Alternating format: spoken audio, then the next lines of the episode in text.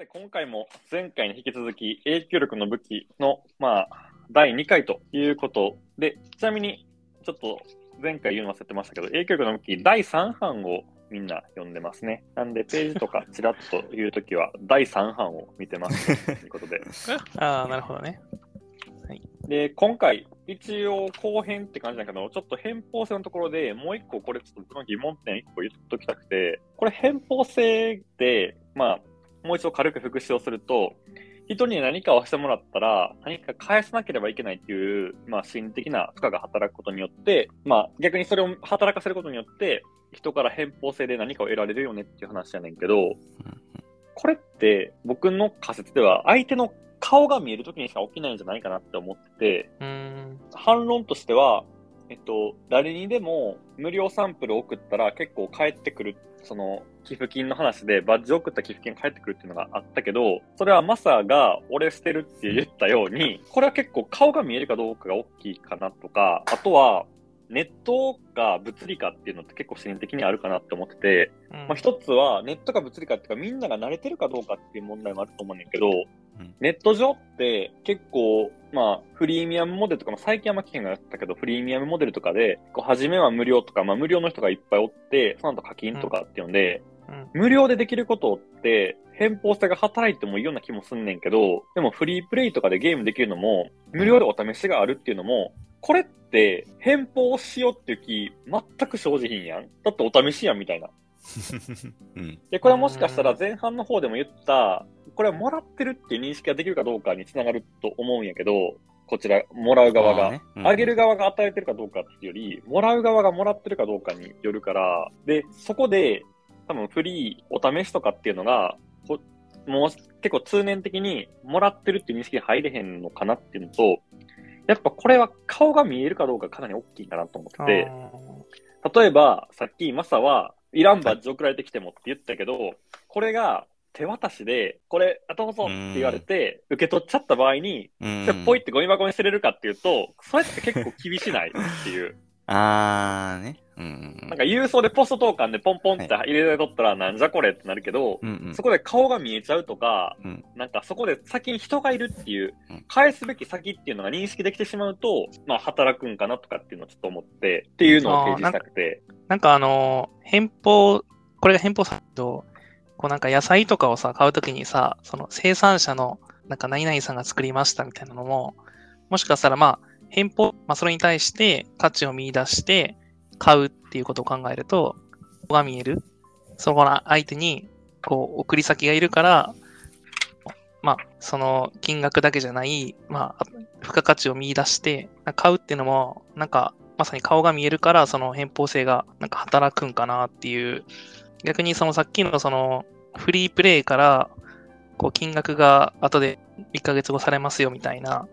そういうサービスはこのコミュに関わってくるのかなというか、むしろ自分が今それを続けたことによって来月それを続ける状態っていうのを望む、もしくはその時に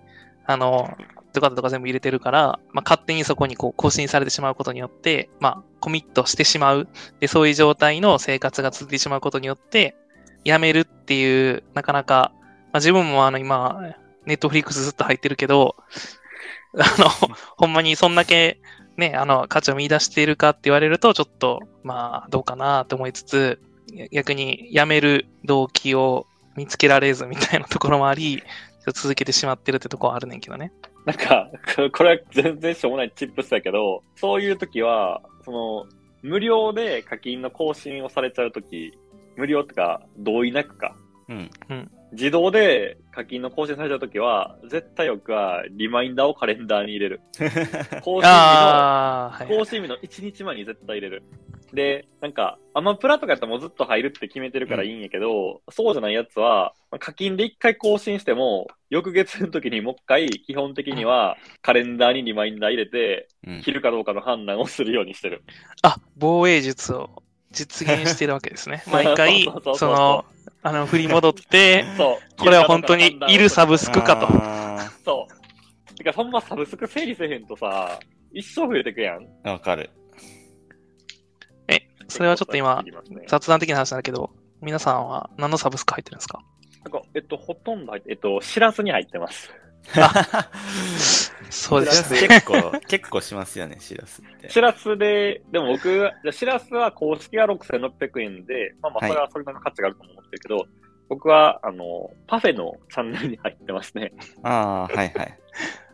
小野屋さんがやってるパフェチャンネルを見てますよ。はい、でそれはでも1,600円かな、月額。プラスでですよね。はい。プラスってあれはだって、いやプラスがあれはベースがないからさ、入るだけで無料で。その6,600円は払わんでいいの ?1,600 円。6,600 円っていうのは、しらすの中の、しらすの公式番組に、をチャンネル登録した場合に6,600円やから、僕はほんま次1,600円ぐらいしか払ってなくて。あ、そうなんや。しらすの公式はでもやっぱすごい、ゲストとかちゃんとやっぱかなり強くて、画質もいいし、すっごいしっかりしてて、あとまあもちろん東博樹がなんか話するとかっていうのはしらす公式になるからそこになんねんけど、あ、じゃあ1,600円だけか。そうやで。いやでしらすは結構やで。いやでもしらすはあんまり望ましくないかもしれない。ハックとしてはあれは6ヶ月前まで見れるんですね。うんうん。なんで例えばやけどしらすをずっとおるとしても6ヶ月ごとにチャンネルを切り替えるのが良くて。僕たちは毎月6個のチャンネルか、はい、A っていうチャンネル見て B っていうのは C、D、E、F、A、B、C、D、E、F みたいなやっていくと6ヶ月前まで遡れるから、それで1ヶ月の間に6ヶ月のガーって見る、で次のまあ別のチャンネルの6ヶ月ガーって見るとかってやってると、うん、それをそう思うとしらす公式だと何時間かな、1回でだってあれ1回の番組で8時間とかあったりするから、で公式でも多分週2ぐらいはやってるんじゃないかな、週2とかで突発とか見るともっとあるけど、週にまあ15時間とか、まあ1週間15時間として、でまあ4回で月60時間で、6回で360時間から、360時間を6,000円と思うと、まあそういう風な計算するととっても安いんじゃないかなとは思うけど。なるほど。ああ。それはなんか、ATR の武器を読んで、何のバイアスにもかかってないなっていう感じなんですかね。それはしらすにコミットメントしてしまってるのではないかという。コミットメントしてるとか、もしくは、課金することによって得られる情報の希少性が生まれてる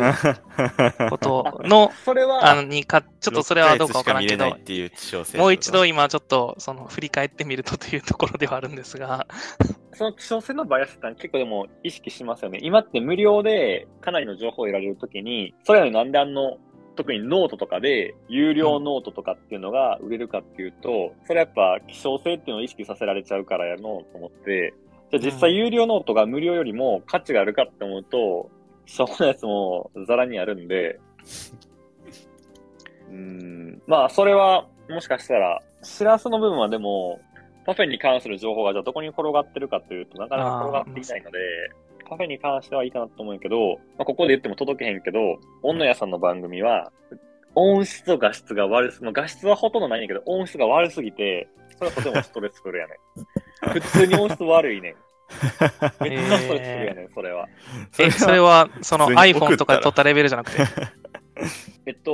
言ってしまうと僕らのよりも音質悪いね。それだいぶ僕らもそんな頑張ってへんやん。いやちょっとは頑張らんなと思ってるけど、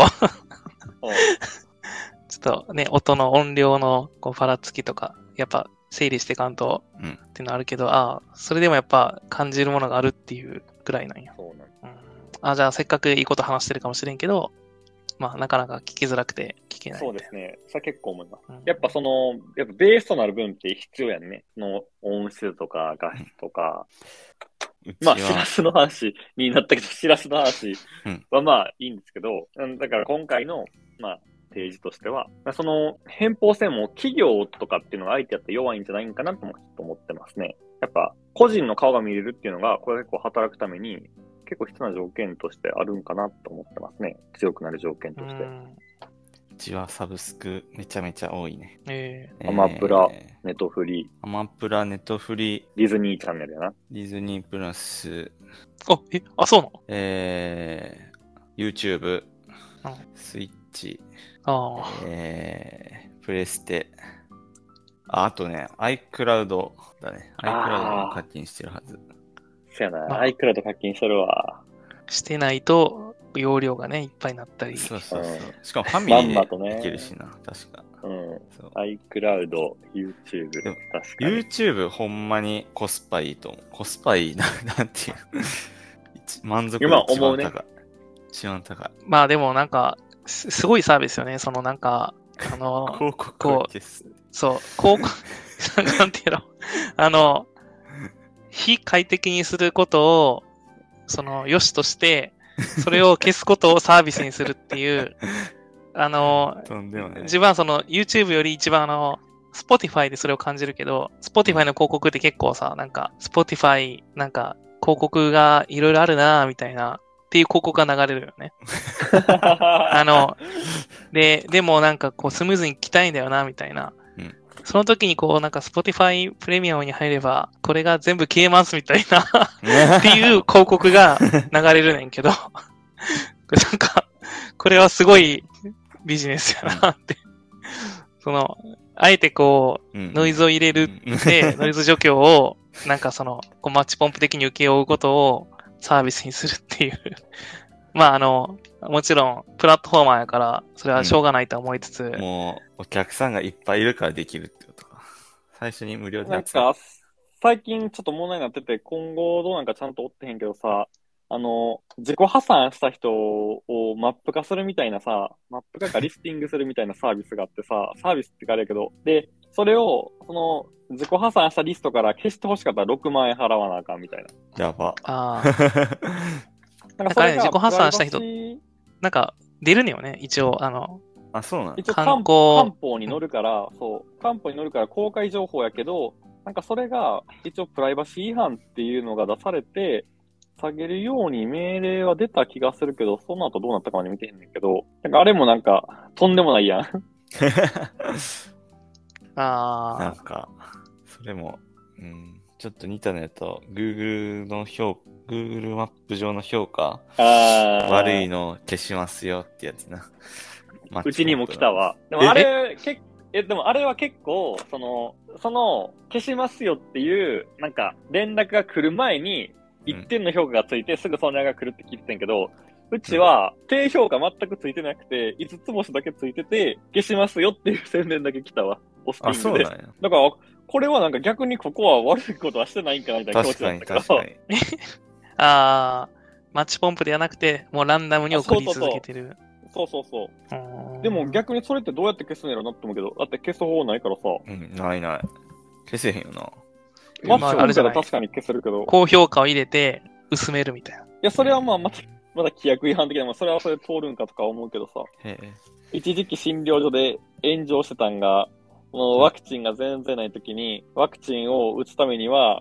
うちの Google マップに星1つつけて、レビューを書いたら、ワクチン打ったるわっていうクリニックが大阪にあって、すげえ。大炎上しとったけど、でもやっぱそれ5つ星いっぱいついてんねん。ワクチンありがとうございますみたいな。で、5つ取って、いや、とんでもないやり方するな。それって普通に Google の規約違反やからさ。で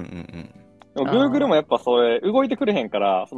Google ってレビューのためになんかしてもらうっていうのは規約違反で、たまにレストランとかでもさ、なんか、いろんなとこでさ、レビュー5つ星で書いてくれたとかってあるけどさ、あれってほんま規約違反やから、Google がなんか動いてくれへんとさ、なんか、やったもんどくなんよね。ああ、ちょっとさっきも出てきたやったもんどくと。そう、やったもんどくなんです。結構やっぱ世の中やったもんどくですよね、実際。それはだからほんま、倫理観によるから、なんかビジネス的には、で、本心から思いやった強いビジネスやなと思う。まあね、プロセスより結果が大事でしょうっていうところになってくると、まあ、そういうやつが捕まんねえやろけどな。でもそれ捕まるってよっぽどじゃないと多分例えば今の Google のんとかでもさ、掴まれへんやん。で、規約違反やけどさ、それでアウトなった時のダメージってそんな大きくないけどさ、ほとんどさ、アウトならんくてさ、で、アウトじゃなかったら結構効果は大きいやん。ってなると、なんか、良心に反するっていう以外ではさ、低リスクハイリターンやからさ、ビジネス的にやるっしょって言われたらさ、なんか、良くないですよ以外の反論できへんやん。まあ、合理的に考えたらやるってなるの。でも倫理的に考えたらアウトやんっていう。そういう風にね。どうですか、たけしは、なんか、今まで出てないサブスクある？出てないの、ないな。なんか、コスパがいいサブスクしか、あんまやらへんコスパというか、うん。てかまあなんかそもそも そこまでこう、なんていうの、自分の生活を効率化しようとしてないから、多分本当はもっとこう、できるもんがあるかもしれんけど、探しきれてないっていうのはあるかな。まあそれこそ一個、うちが入れてる、まあ、いろんな事情があるけど、もしかしたら、たけしにも合うかもってな、家事っていうサブスクがありまして、はあ、週に1回とかで、お掃除とか家事をしてくれるんですね。で、1時間です。いや、2時間、うち今2時間で4、5,000円やったかな。安くはないんやけど、うん、すごいやっぱ、上手な人がキビキビ掃除とかすごいしてくれるから、片付けとか、だいぶ助けられてはいました。僕、ワンルームですよ。家事もクソもいや水回り洗うとかそういうこととかをこれなかなかねなんていうんかな2500円から3000円ぐらいで依頼できんねんけどあじゃあ1時間そうかな、うん、あでもなんかあれよねなんか1週間ぐらいの料理を作ってくれるみたいなのもそういうのやってくれるサービスが伝説の家政婦島さんね、うん、あれめっちゃやってほしいけどねそういうのはやっぱなんか自分の、例えばこう、家の近くのスーパーとかで、じゃあ出来合いもん買っちゃうとかってなると、どんどんこう品数が限られてくるから、なんか、すごいサービスとしてはいいなっては思ったけどね。いや、あれめっちゃ QOL 上がりしたけどな。うん。と言いつつ、なかなか、やっぱその、ちょっと自動性にやっぱね、ちょっと寄与しちゃってて、こう新しいことやると大変やからあんまりやらへんけど。いや、やっぱ、この前、マサの家に行って、マサの奥さんのご飯食べたけど、やっぱ、美味しい料理を作ってもらえたらとてもいいなって思ったよ。え、これ大丈夫これ。あ、いや、うちも、もちろん美味しいんやけど、いや、マサの奥さんはとても料理うまかったよ。あ、伝えときます。なんかすごいちょっとしたアレンジとかも入ってて、うんうん、すごい創意工夫もあるし、美味しいし、よかったですね。いや、子供ちゃんがめっちゃ食べてくれたのが嬉しかったって言ってた。おーっていうか普通にユウトとかもめっちゃ食べてくれててよかったって言ってた、うん、とても料理上手でした。よかったです。いただきます。なんかやっぱそのおいしさの軸でお惣菜と手料理って味が全然違うよね。え、これ偏方性じゃない？え、あ、違う偏方性とは別でまた最近僕はとても面白かったもしかしたらコミットメントに関係するかな。美味しさの錯覚でも記されててんけど、自分がちょっと手を入れた料理の方がすっごい美味しく感じるっていうのは言われてて、はあはあはあ、なんか同じもんでも自分が最後ちょっと例えばやけどごまを吸ってでそのごまを使って最後食べるとかってやった方がその自分の手が加わるかどうかでやっぱ愛着が変わるというか、うんうん、それで実際に感じる味が大きく変わるっていうのは言われてて、まあ、これが影響力の武器の話につなげられるかっていうと、ちょっとそれは、分からへんけど、やっぱそういう心理的な作用はあるけど、いや、でも今言いたいのは、多分そういうのじゃなくて、やっぱお惣菜で多分使われると調味料的な限界があるからというのか、味が全然違うなと思いますね。あ、でもそれは、なんかもう全然今違う話に帰着しちゃうけど、自分が自分の好みの調味料知ってるからじゃないですか。いや、そこが、初めてお会いしたマサの奥さんが作った料理で味付けがやっぱり良かったんですね。いや、これをもうちょっとだからそれをなんかエビデンスある風に話すると、出来合いのお惣菜の場合って例えばやけど保存できるもんである必要があるとかってなると、やっぱ使われる調味料的にも限界があるし、もっと足が速いとか。それこそオリーブオイルとかで風味が飛びやすいとかっていうんやったら、その場でオリーブオイルを和えられるのか、それともオリーブオイルを和えたものを出すしかないかっていう風になると、やっぱそれはだいぶ風味が変わってくると思うから、その場で作ってもらえるっていうのは、とても良かったよっていう。すごいのは、マサの奥さんは、ドレッシングは全部自作だっていう。すごない？意味わからんやろ。どうやって？いや、それはどうやっても分からへんけど、分からへん。なんかいろいろ、混ぜて作ったりして、しかも、なんか、マサははーって感じだってんけど、なんか、前はすごい高級なごま油もらったから、それで一時期それでドレッシングもやったんやで、とかって、分かってたとかって、あ、おーみたいななんかありがたみがない感じで終わったけど、ああじゃあ変更せいやそれ関係ないけど、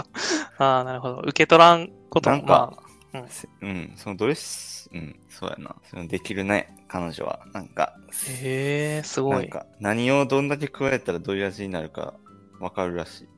だ味見せんらしい、あんまりその絶対音感的ななんか。味見してないけど美味しいと思うって言っていつもって。ちょっとまたすっごい脱線するけど、またそのさっきの美味しさの錯覚の本で面白かったんが、うん、スーパーテイスターと呼ばれる人がいて、それなんかマジである程度の一定の数いるみたいで、それ一般の人の16倍その舌に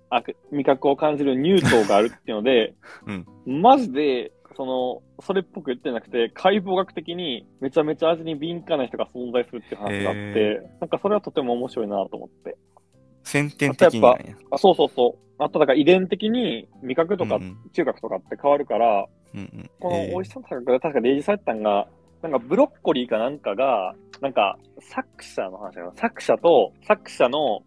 まあ、兄弟と、あと、お母さんはブロッコリーが大嫌いだったみたいな。なんかすっごい苦くてみたいな。でもお父さんは、ブロッコリーの何が苦いのみたいな。そんなにしっかり食えとかって言ってるけど、お母さんもそうやってるので、お母さんからの遺伝で、そのブロッコリーを苦いと感じる味覚を引き継いでるけど、お父さんは遺伝上、その味覚がないから、うん、人によってやっぱ味覚も遺伝的に違うからっていうエピソードが載ってて、やっぱ結構その辺の感覚がやっぱ人によって、違うっていうのが遺伝的に、まあ味覚と嗅覚も結構大きいよっていうのがとっても面白かったですね。あ、じゃあ好き嫌いはもうなんか好き嫌いじゃなくて、ほんまにその人にとって美味しくない可能性があるっていうこと。あ、そうです。味覚とか嗅覚もどっちもあり得て、ただそれでもちょっと今のに関してもなんか起こりうる反論に対しての反論をしておくと、結構後天的に特に嗅覚の方かな？嗅覚の方は後天的に好き嫌いを決定できるっていう話があって、なんか、ちっちゃい子とかが、うんちとかは全然平気ですよね、みたいな話があって、うんちが臭い嫌って思うのは、後天的に覚えてるんです、みたいな。匂いとかっていうのは、結構、後天的に学習によって、どれが嫌な匂いかっていうのは学んでるみたいな話はありますね。うん、へぇ。まあ、カレーも言うよね。その、年取ったら、みたいな。うんうんうん。なんかでももう一つあるのは、結構味覚やとさ、先天的には例えば酸っぱいとか苦いってあんまりこう食べられへんというか、それはなんでかって、なんか結構毒性が強いものとかがそういう味覚であることが多いけど、まあそれを学習することによって、まあなんかわさびとか、まあそういうこうわさびは苦いというか、まあツーンとするものとか、まあそういう苦いものでもどんどん食べれるようになってくるっていう話を聞くと、なんか味もなんか先天的な部分もあるけど、かなり後天的な部分もあるんかなっていう気はするけど、それは最初のなんかベースのあるものが全然違いすぎて、あくまでその苦いとか酸っぱいは学習できるけど、そこの伸び率が全然違うってことなのかな。味のそこに関しても記載が確かこの本であって、その抱き合わせで学習するっていうのを言われていて、苦いとか酸っぱいっていうのと、それは同時にプラスの刺激を一緒に覚えさせることによって、それ自体が美味しいって感じてっていうのがあって、なんでコーヒー美味しいかっていうふうに思うっていう話で、そもそもコーヒーって美味しくないんやけど、あれはカフェインによってプラス作用とかっていうのを得られるっていうので、カフェインによってもプラス作用っていうのと苦味がいつもセットで経験すると、苦味自体がプラスの作用にっていうふうに覚えていくっていう、その学習効果っていうのは言われていますね。なんか、どこで、多分、僕の大体、情報源はツイッターなんで、多分ツイッターで見たんですけど、なんかその、ビールとかも、やっぱり、ああ、同じです。そう、味としては全然、正直美味しくはないねんけど、なんでそれがその、発達してきたかっていうと、なんかこれも前話したような気もしてきましたけど、やっぱその、リセット効果というか、何か食べ物を食べて、その、一旦、こう苦味の強い味がすることによって、まあ、もちろんその喉越しって話もあるけど、まあ逆に美味しくないからこそ、次食べるものをより美味しくさせるっていうか、なんかこう、それによって、まあそういう、まあ魚料理とか食べるときとかに一旦挟んで、またこう、まあ、悪い意味のリセットかどうかわからんけど、リセットさせて、次にこう臨むっていう、その、こう、工程自体によって、ビール自体を美味しく感じるっていう、まあ、後から、そういう気持ちが生まれる。あ、それは違う。いや、それはわからないです。わからないですけど、うん、今言ったコーヒーと同じで、ビールもそこの例示で挙げられていて、ビールもやっぱアルコールによる効果と苦味が結びつけられて、うんで、良い刺激として苦味自体も認識するっていう話が挙げられていて、今のリセット効果がないかどうかっていうのは議論できへんし、うん、正直ビールのも、そのプラスのアルコールがあるから、ほんまにそう思ってるかっていうのはどっちも証明できへんから、わかんないねって感じ。なんかこの証明できへんさ、科学っぽい議論って結構ナンセンスでさ、これがよくあるのはさ、男はずっとマンモスを追っかけてきたからさ、なんか、そういう風に発達してるけどさ、女はずっとさ、近くで、なんか木の実を採集してきたからみたいなさ、はいはい。いや、それってなんか後付けではそれっぽいからそう信じなくもないけどさ、どうやって証明できるみたいな。ああ、なんか、それはなんか、これどれに結びつくんかあれやけど、やっぱ血液型の議論も、やっぱ近いなと思ってて、いや、要するに、その、まあ、一応言って、どこになんか社会的証明になるかもしれへんけど、社会証明かな、まあなんかこういう、またで A 型はこうで B 型はこうだって言われ続けることによって逆に後天的にそういう区分が生まれるっていう、なんかまさになんだっけ、女の子はピンクの服を好むっていうのは実は後天的に生まれたもので。なんかもともと、なんか女性的っていうのは、不思議の国のアリスとかもそうやけど、青いドレスっていうのが女性的なものとして扱われてたけど、結構ディズニーかなとかでピンクっていうのが女性的なものの象徴になって、そっからその女の子がピンク色のものを好むようになったみたいな。それも、先天的にそうかと思ってたらそうじゃなくて、やっぱ後天的なものやねんけど、逆にそれをこう、植え付けられることによって、まあ、それがあたかも先天的なもののように扱われる。で、まあ、それをが深く根付いた社会やと、まあ、それがそうだということにそもそも気づけなくなって、まあ、そうだという前提で物事が進むっていうものの、まあ、一つの例示なんかなっては思ったけどね。それは確かコミットメントのところに似たような話があって、なんかあなたってすごい誠実な人ですよねって言われると、あと誠実に振る舞うようになってしまうみたいな。話があって、なんかこれ結構心理学の実験とかでも、あなたはこういう系の人ですよねって言われると、その後そのように振る舞ってしまうみたいな、結構ある話ではあんねんけど、でもなんかその男の子女の子の議論って結構、いやーでも色はどうかな？なんか僕も女性らしさって結構後天的な部分があるかなって思ったから、自分の女の子を育てるときに、なんかできるだけそれが入らへんようにとかって思って育ってたけど、なんか、やっぱりまあピンク好きとかになってきて、ただそれは僕がそれをしてなくても、他の社会的な状況で入るっていうのはあるとしても、ただ、圧倒的にその際に下の子、男の子生まれたから、うん、全然やっぱ男の子と女の子違って、やっぱなんかそれはね、マンモスと木の実の話には戻せへんけど、やっぱ性差ってのは結構、なんか根本的に性差による好みの違い、性格の違いっていうのはあるっていうのはなんか、いますね。まあ、ちなみに今言ってた、コミットメント一過性の事例としては、128ページの、本当かどうか判断する際には、周りの人たちが何を本当のことだと考えているかが非常に重要な役割を果たします。例えば、コネチカット州ニューヘイブンの主婦を対象にした研究では、あなたは慈悲深い人だと思われていると1週間前に言われた主婦は、多発性硬化症協会に対してより多くの寄付をしましたっていうところが多分その例示かな、そうですね。でも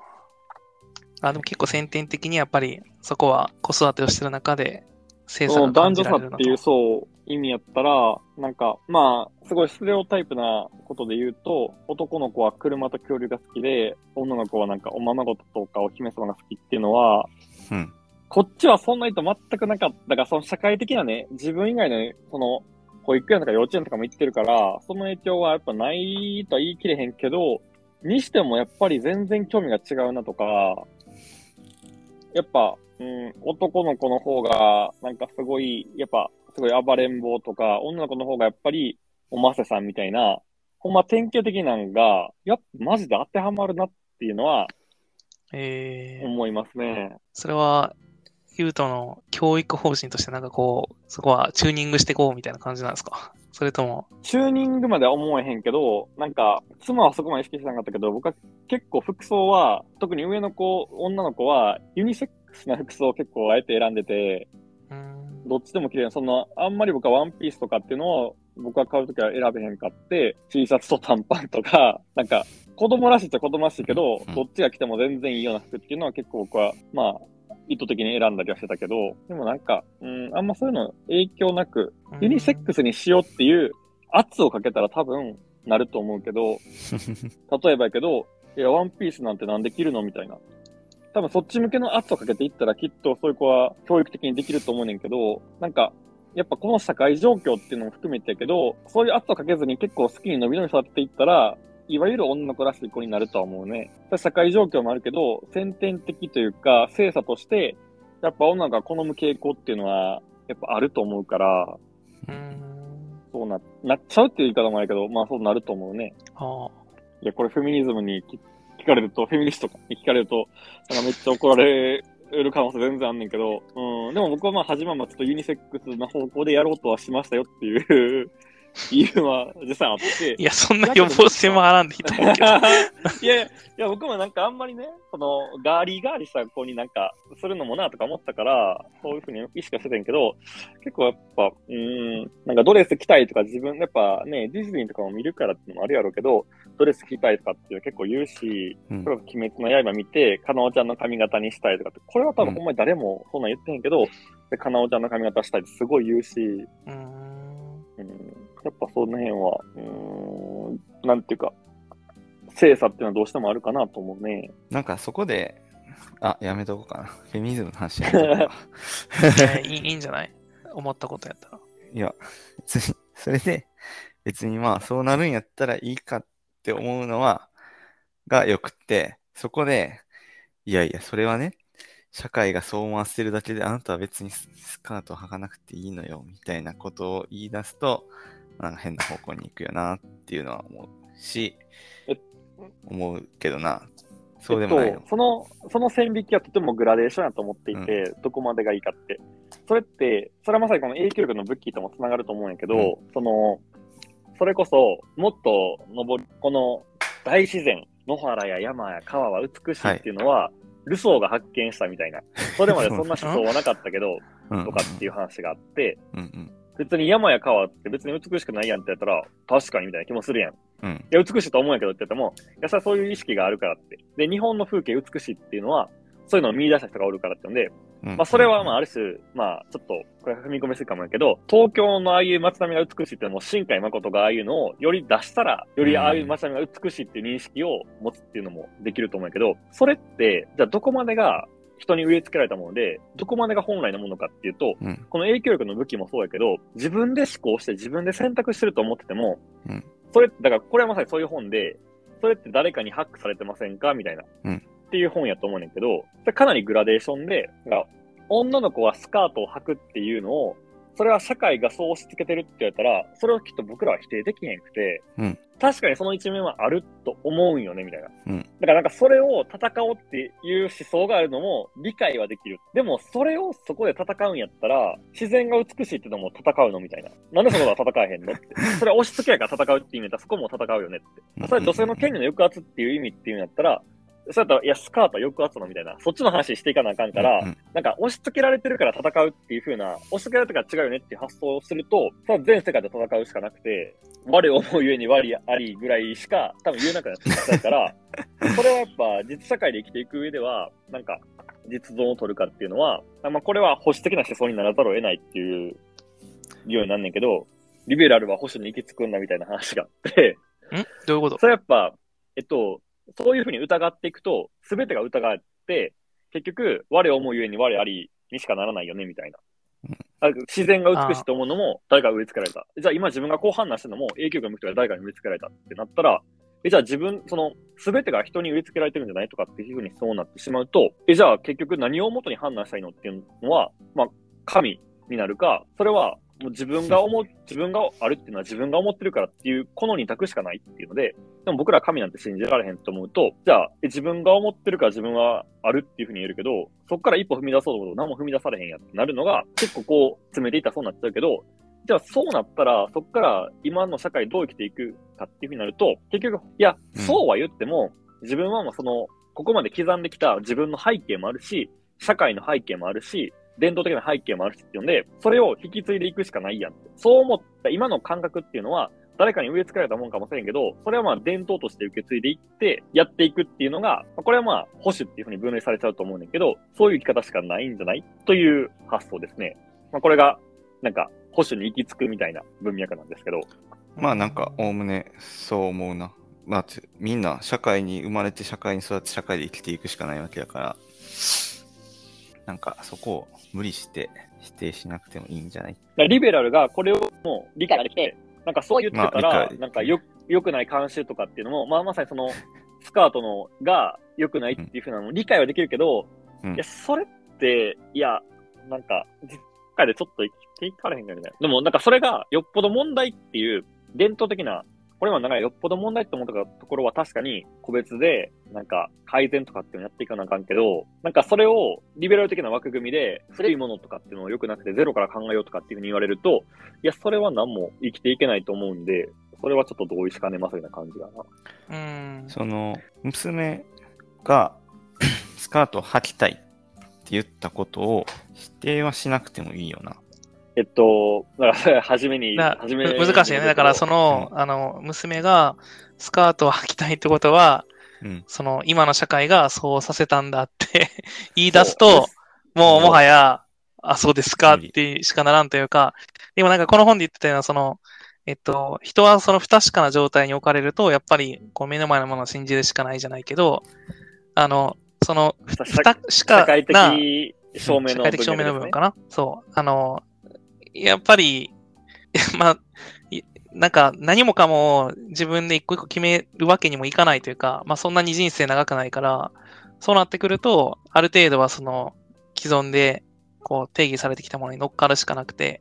まあその中で逆に自分は何に乗っかってて、何には乗っからずに、そこを遷延させるかを選択するための技術を身につけるのは重要だけど、なんかその、まあまあ逆に言うと、その、そういう今言われてる人たちが、そういうスカートを履くってことに乗っからないことに対して、まあこちらが逆に何を言えばいいのかもちょっと今の話の筋だと難しくなるけど、でもなんかそういう全てのものは、やっぱりその文脈の中にある前提で、じゃあそれをどうしていくのかっていうところに立たないと、なんかそれをその無化するか、どうかっていう話になってくると、まあ解決策はどうしても見えないというか、まあ、そういう意味で言うと、何を目的に何を解決、自分でもよくわからなくなってきたけど。いや、まあ女性の話でもしそれが、もし街をルンルンって僕は娘と手をつないで歩いてるときに、フェミニストが現れて、ちょっとババーンと、いや、あなた、それはスカートを履かせてるのはどういうことですかって、もし言われた場合、いや、僕としては、まあ、フェミニストの文脈によるけどね、フェミニストがそのスカートを履かせてる理由が、社会の押し付けを娘さんに押し付けてるんですかっていうふうに言われた場合は、いや、それが、その自発的なものが、社会からの、まあ、圧と言ってもいいし、社会からの影響って言ってもいいけど、によって娘がそう判断してるかって、まあ、そういう見方っても難しくて、確かに社会からの影響っていうのはあり得るけれど、それでも、まあ、受け入れる方が、こちらとしては自然やと思うし、それがまあ、スカートっていう点で、まあ、言われてるけど、それ以外の点でも、まあ、ここまでの文脈でしたけど、それ以外の点でも、そういうふうに判断して、すべてのことを判断してると思うので、それを受け入れますというふうにそこが答えるけど、そこが、まあ、女性への抑圧としてっていう文脈で言われると、今それはまあ全くお茶に否定できへんけど、それってスカートで戦うことですかっていう話はするんちゃうかな。スカート、その些細なこと、スカートから始まってるんですよね。それも一個の表れやから、その全てに対抗していかないと、闘争内立たないって言われたら、まあそれはもう否定できへんけど、いや、スカートを戦う前に、いや、もっと普通に、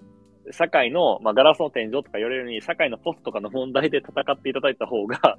それは有益なんじゃないんでしょうかっていうふうに思うんですがって感じやね。なんかやっぱその、ね、この議論がどうしても残っているように、完全になんかどっちが正しいってこっちが正しいとも思えへんし、向こうが正しいとも思えへんけど、まあ普通に社会で生きていく上ではそういうふうに言うかな。で、まあ確かにそのね、やっぱ社会の上の方のポストが女性が少ないってことはまあ否定はできへんから、まあそれはそうやと思いますって感じだけど。それとスカートを結びつけるか問題で言われると、いやーなんか全ての運動がそこにそういうのにもつながるって言われると、それはちょっと息苦しくすぎないって思う。スカートってのはそこまで結構重要な問題として語られるテーマになってるんですか？スカートとは言わへんけど、やっぱでも女性らしい格好っていう点では、フェミニストその、だって、いやーこれまた言うとちょっとずれるかもしれへんけどさ、タイツの宣伝のあったやん。なんだっけ？タイツ？ストッキング？靴下？ちょっとどれか覚えてない。なんか、そう。その、二次元の、女の子のイラストに、次は結局、繰り返しがタイツやっけ？ストッキングやっけ？なんか、タイツかな？それを履かせて、なんか、まあちょっと、なんか、性的とまだ言えへんけど、なんか、まあちょっとそんな感じのイラストやって、それがすごい炎上したっていうのがあって、やっぱその、よく女性性とかって、女性の性を、まあ消費するみたいな、性の消費とかって話になるから、やっぱスカートは結構つながりやすい文脈ではあるから、まあ完全にスカートを断固してっていう人は、まああんまおれへんと思うけど、まあそんな文脈的にはつながりうるとは思うよ。まあ。何の話だっけ？まあ影響力の武器の話なんやけど、あ、ちょっと、またこれは些細なネタなんですけど、もうちょっとググッと影響力の武器に戻って、でもページを言いましょう。権威の項目の371ページ。あ、これまとめのところからなんですけどね。権威者に対して自動的に反応する場合、その実態にではなく、権威の単なるシンボルに反応してしまう傾向がある。この点に関して効果のあることが実験で明らかにされている3種類のシンボルは、肩書き、服装、自動車である。自動車と思えへん。自動車？ちょっとこれ多分、本文で多分、もうちゃんと触れられると思うんだけど、この辺、パって読んだから、まとめで、これが目について、自動車が権威のシンボルなんやと思って、これ、いや、ちょっと読めよって言われたら、そうですよねって感じなんだけど、どなたか、これをサポートしていただけると、ちょっと、あ、これか。つながるのは多分361ページなんですかね。361ページ、装飾品のところ。まあアメリカでは特に自動車に関心が持たれます。アメリカ人の声は高級車に乗ってるというように、あ、そうですそうです。あ、高級車に乗ってるとクラクションは鳴らされへんよねっていう話ね。はあ。肩書き、服装、自動車か。今でもか、ね。これで、そう、それを持って。これでも今でもって言うけど、この本別にそんなそもそも古くないよね。いやでも初版は古くて、だからその改訂で。初版って2014年じゃない？これ第3版の初版やね。改訂常にアップデートしてるからいいよねってので、一番初めは、ちょっと調べます。いつやろね。1991年やね。日本版が1991やから。うん。さらに昔。現地だったら、どうなのね。まあ、1990年より前でしょ、きっと。ちゃんと、ね、ちょっと年がバレたけど、生まれたか、生まれていないぐらいの時ではないのかと。生まれてるかもしれんけど。まあでも、あとは今、これに追加される要素というと、登録者数とフォロワー数になるかな。なるほどね。ただ、それ結構面白い話かもしれんけど、それ社会的証明につながるのかもしれないですからね、そこは。多くのフォロワーがいるってことは、なんか、ほとんどの、まあ多くの人が、この人を、まあ、信頼してるとみなすみたいな。なるほどね。なるほどね。じゃあこの装飾のこの権威の話ではないんか。でもちょっとその今のにつなげるとさ、結構なんかうざいなと内心思いつつ影響されててどうしようかなって思うのが、まあたまになんかいろんな人フォローしてると、結構その人が自分の本の感想のいい感想を延々リツイートするみたいなことって結構あるやん。ないですかね。なんかそれを見てると、なんかその本読んでみようかなって気持ちがちょっと芽生えんねんけど、いやいやこれはマーケティング戦略やからその気持ちを消してんねんけど、なんかあれはでも結構なんかね来るので、やっぱ書店でなんかそれ見かけると、あ、ちょっと見てみようかなとかってなるから、まあ、まんまとって感じじゃねんけど、それはまあ社会的証明をうまいこと使われてるなって思うけど。へえ。あれ効果あるのか。ああ、まあ、あるよね。なんでこの本ってこんな知ってるんやろうと思ったら、全部同じ人からリツイートされてて、うん、そのいや、だから、目にする機会多くなって、しかも、ツイッターってその、そこを見てる秒数が増えると、その分、次のリツイートの、タイムラインの反映にもそれが全部影響してくるから、どんどんどんどんそのツイートばっかりが増えてきて、あなたへのおすすめですで、どんどん来て、なんかいつの間にかなんか、あれこの本ってめっちゃ売れてんのかなみたいな気持ちになって、まあ、買うかもしくは Amazon の欲しいものリストに入れてしまうみたいな、そういうことは確かに往々にしてあるかな。なんかツイッターよくないの、今やったら結構リツイートはなんか表示しないとかをやんねんけど、今リツイート表示せんくっても、いいねを勝手に上げられるやん。誰々がいいねしてますと。うん。なんかその著者がいいねしてる、そういうのしまくるからさ、リツイート消してもいいねで回ってきちゃうからさ、それたまにフォロー解除すんねんけど、残念やな。ああ、それはわかる。残念やけど、それうざすぎるなと思って。なんか自分、そんなに意識してへんけど、自分もなんかあんまいいねしづらいなと思う。なんかその、なんて言うんやろ。めっちゃ俗っぽいところにいいねしたら、これ、誰々がいいねしましたってついて、あ、こいつってこういうとこにいいねするんやって思われるの嫌やなーって。まあもちろんそれはまさに、一貫性の話かもしれんけど、どっちかっていうと、多分自分がツイッターでこう、なんかスマッシュキャラをやってるからこそ、なんか下手なことでいいねできひんなみたいな、そういうなんかこう、息苦しさはあるよね。何でもかんでも別にやればいいねんけど。いいねは確かにな。多分なんか自分ほんまになんかツイッターとかやと、やっぱ結構建築系のツイートしかほとんど流れてこないという状況に陥ってますね。多分これをどうにかしてそのリコメンドを変えていかないと、多分これが戻らないんやろうなみたいな。影響力の武器っていっぱい出ているんやな。なんていうの？実践編。そう、実践編だ。これ、実践編も本屋で赤いやつやろ。本屋で見て、うん、これを読んで、なんで実践編が出るんかって分かる気せえへん。分かる。あ、確かにいいと思って、よし、これ使おう。いや、どう使うんやみたいな。結構分かる。戦略編もあんねんけど。著者33年ぶりの書き下ろしっていう、プリスエージョンっていうのもあるんやな。まあ、個人的にそういう2匹目の土壌的なんか好きじゃないから、ビジョナリーカンパニーも死ぬほど出てるやん。最近ビジョナリーカンパニーゼロも出たし。そのビジョナリーカンパニーって読んだことないねんけど。本？そう。本で、その、会社作るときっていうのはやっぱビジョンが大事だよね、みたいな。が、めっちゃ死ぬほどざっくりした話やねんけど。これもビジネス系の古典的名著って言われてて、で、ちょっと前にゼロが出て、なんか、実はゼロこそ大事なんやみたいなのがまた言われ出してて、ビジネス系でゼロが盛り上がってんねんけど、いやいやもうええってってちょっと思ってて、でもやっぱこう、やっぱ社会的証明でさ、こうみんながざわざわしてたらさ、あ、そんなにええんか、あ、これ読まなあかんか、みたいな気持ちになってんねんけど。あ、まだ読んでない？ゼロ読んでないね。あ、かなりまだ結構分厚いしね。ゼロ以外読んだっていう。初めのんをちょろっと読んだって感じ。もう全然覚えてへんけど。うん、まあこれもそんな感じで、まあ後半、まあさらったけど、まあ社会的、まあざっくりやけど、社会的証明、行為、権威、希少性っていうのが後半で取り上げられてて、まあ僕らが今主に話したのは権威とかっていうところになるけれど、まあ行為っていう点では、まあ人に好意を向けられると、まあ、それに応えてしまうよねっていうので、お世辞であると分かっていても、お世辞を言われたら、まあ、それに反応していい、まあ、ことを返そうとしてしまう。まあ、若干偏方性に似てるような気もするけど、好意っていうのと、まあ、権威、まあ、人はやっぱ権威があるものに従ってしまうっていうので、まあ、実験ですごい偉い研究者に言われたら、本当は与えてはいけない、